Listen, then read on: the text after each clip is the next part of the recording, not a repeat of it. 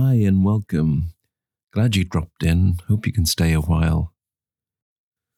I hope you're enjoying the podcasts. I'm certainly enjoying making them, and it allows me to go back over the songs that I loved in my youth and onwards, but just to find the story behind the song, if there's a story. Now, as I said before, if you could like and share and tell people about the podcast, that'd be great. Don't worry if not. There's a website called stopawhile.uk. If you want to get in touch with me, share your stories of songs. It'd be lovely to hear from you.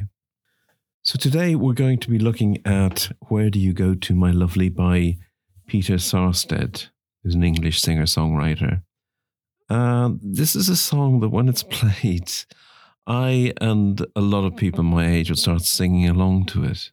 Now, in an NME, New Musical Express interview, the legendary BBC DJ John Peel, another great voice and to an extent a hero of mine, he named this record as his personal worst of all time.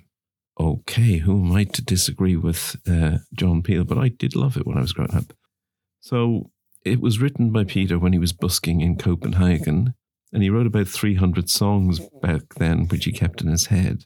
He was also singing a lot in folk clubs, and this was his first attempt at something longer than 3 minutes. The record company didn't want to release it as a single, but it went on to be number one. And his elder brother, Richard, had a number one with Will I Ask You in 1961 under the name of Eden Kane. And I believe they were the first brothers to have separate number ones. I think there's another brother later on. He only reached number three. Well, it's not successful at all, is it really? Anyway, here we go. Where do you go to, my lovely? You talk like Marlene Dietrich, and you dance like Zizi Jeanmaire. Your clothes are all made by Balmain, and there's diamonds and pearls in your hair. Yes, there are. You live in a fancy apartment off the Boulevard Saint-Michel, where you keep your Rolling Stone records, and a friend of Sacha Distel. Yes, you do. But where do you go to, my lovely, when you're alone in your bed? Tell me the thoughts that surround you. I want to look inside your head. Yes, I do. I've seen all your qualifications you got from the Sorbonne and the painting you stole from Picasso. Your loveliness goes on and on. Yes, it does. And when you go on summer vacation, you go to Juan-les-Pins with your carefully designed topless swimsuit. You get an even suntan on your back and on your legs. And when the snow falls, you're found in St Moritz with the others of the jet set, and you sip your Napoleon brandy. But you never get your lips wet. No, you don't. But where do you go to, my lovely, when you're alone in your bed? Won't you tell me the thoughts that surround you? I want to look inside your head. Yes, I do. Your name, it's heard in high places. You know the Aga Khan. He sent you a racehorse for Christmas, and you keep it just for fun, for a laugh.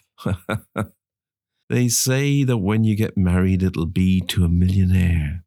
But they don't realize where you came from. And I wonder if they really care or give a damn. Where do you go to, my lovely, when you're alone in your bed? Tell me the thoughts that surround you.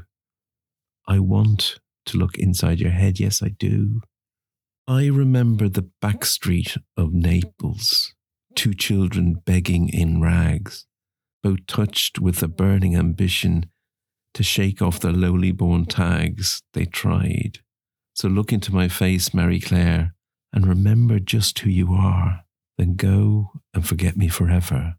But I know you still bear the scar deep inside. Yes, you do. I know where you go to, my lovely, when you're alone in your bed. I know the thoughts that surround you, 'cause I can look inside your head. People have wondered about who this song is about.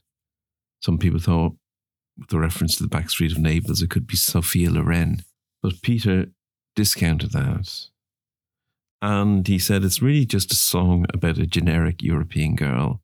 And what it is that really, despite how well you do in life, there's always people who knew you before you became successful. And they know the real you. we have people in our life like that. We either see them on TV or hear them on the radio. Some of them become politicians. They have these airs and graces. They change the way they speak, maybe even change their name. We see the image that they're trying to portray, but we know the real them. So is it a strong song? Probably not. Is it high art? Not really. Do I agree with John Peel? Probably not. For me, art is something that says something. So this has a small message. I do believe that's a better song for having the music added. And not a lot of people know, but Peter did a follow-up song in 1997 on the England's Lane album. It was called Last of the Breed and shows where Marie Claire is 30 years on. I did listen to it, but to be honest, for me, it didn't really add anything. She's still with the jet set, paparazzi following her, who never believe the truth and always spin a lie. So, am I glad I looked into the lyrics on this one? Well, yes, just to understand them. There you go. Anyway, thank you for spending some time with me. Don't forget you can contact me on the website stopawhile.uk. Please like and share if you can. And thank you for coming and stopping a while.